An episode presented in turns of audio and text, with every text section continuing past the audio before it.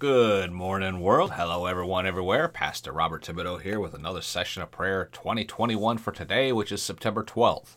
Our scripture reading for today comes from Luke chapter 18, verse 11. One of those days, Jesus went out to a mountainside to pray and spent the entire night praying to God. Let's go to Lord with a word of prayer. Heavenly Father, in Jesus' name, we thank you.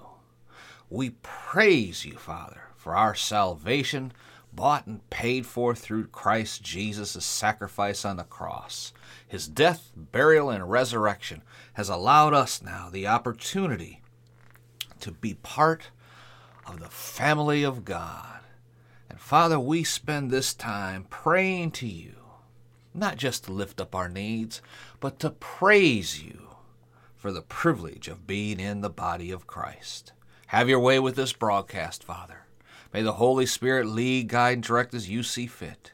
May you receive all honor, glory, and praise for all that is done. In Jesus' name, amen and amen. Praise the Lord. Now, we've been talking about our blood bought right to pray and to expect results. We've been getting pretty in depth about our prayer rights, and, and we are. We're nowhere even close to being finished. As a matter of fact, we're just really beginning to get into some of the good stuff. Amen. But turn to Romans 8:26 and you read, "In the same way the Spirit helps us in our weakness. We do not know what we ought to pray for, but the Spirit himself intercedes for us through wordless groans." Now, folks, our weapons are not carnal but spiritual. Our weapons are the name of Jesus, the Word of God, and the power of the Holy Spirit. We have the right to use these weapons, and we have the right to expect results when we pray correctly and use the name of Jesus effectively. Well, Brother Bob, I just believe in bombarding the gates of hell till I see results. Okay, I understand that. I got a quick question for you. What scripture are you basing that on?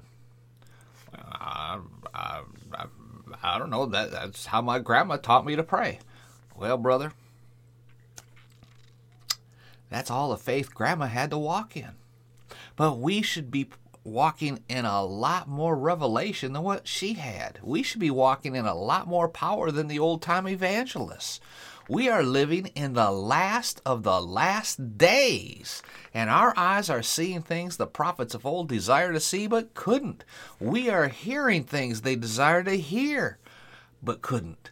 So don't base your faith on outdated ways of praying. Here's another fact for you to consider. According to the Bible, how big is heavenly Jerusalem? By some estimates, it's between 1,200 and 15 miles square and high.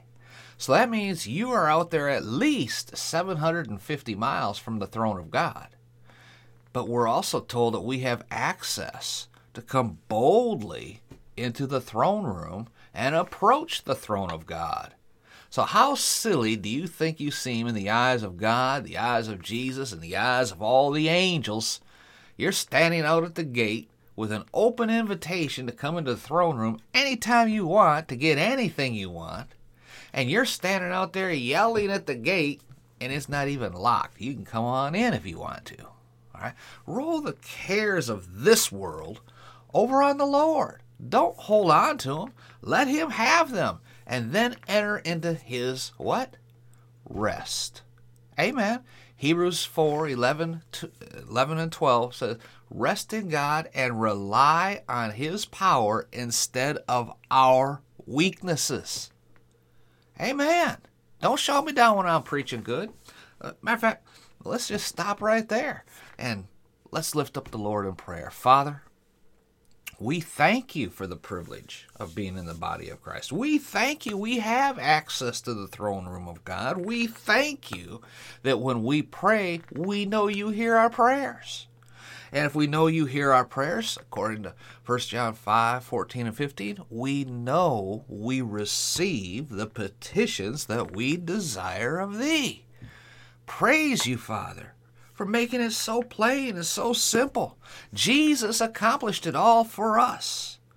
And we start to walk in that right now.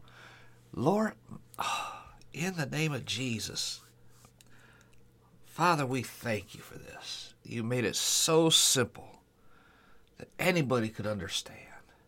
We pray that their spiritual eyes are open to how effective the death of Christ was, his sacrifice made all of this possible. To you, Jesus, we just give praise and honor and glory, and our Heavenly Father as well, in your name. We pray this in Jesus' name. Amen and amen. Praise God. Shout amen somebody somewhere. Glory to God. Do me a favor, leave a comment rating down below. Share this episode out on social media and be sure to visit our website at podcastforchrist.com. Take a look around there, download those free resources. Amen. Till next time, it's Pastor Bob reminding you again. 1 Thessalonians 5:17, the Living Bible says, "Always keep on praying." Be blessed, folks. Talk again tomorrow.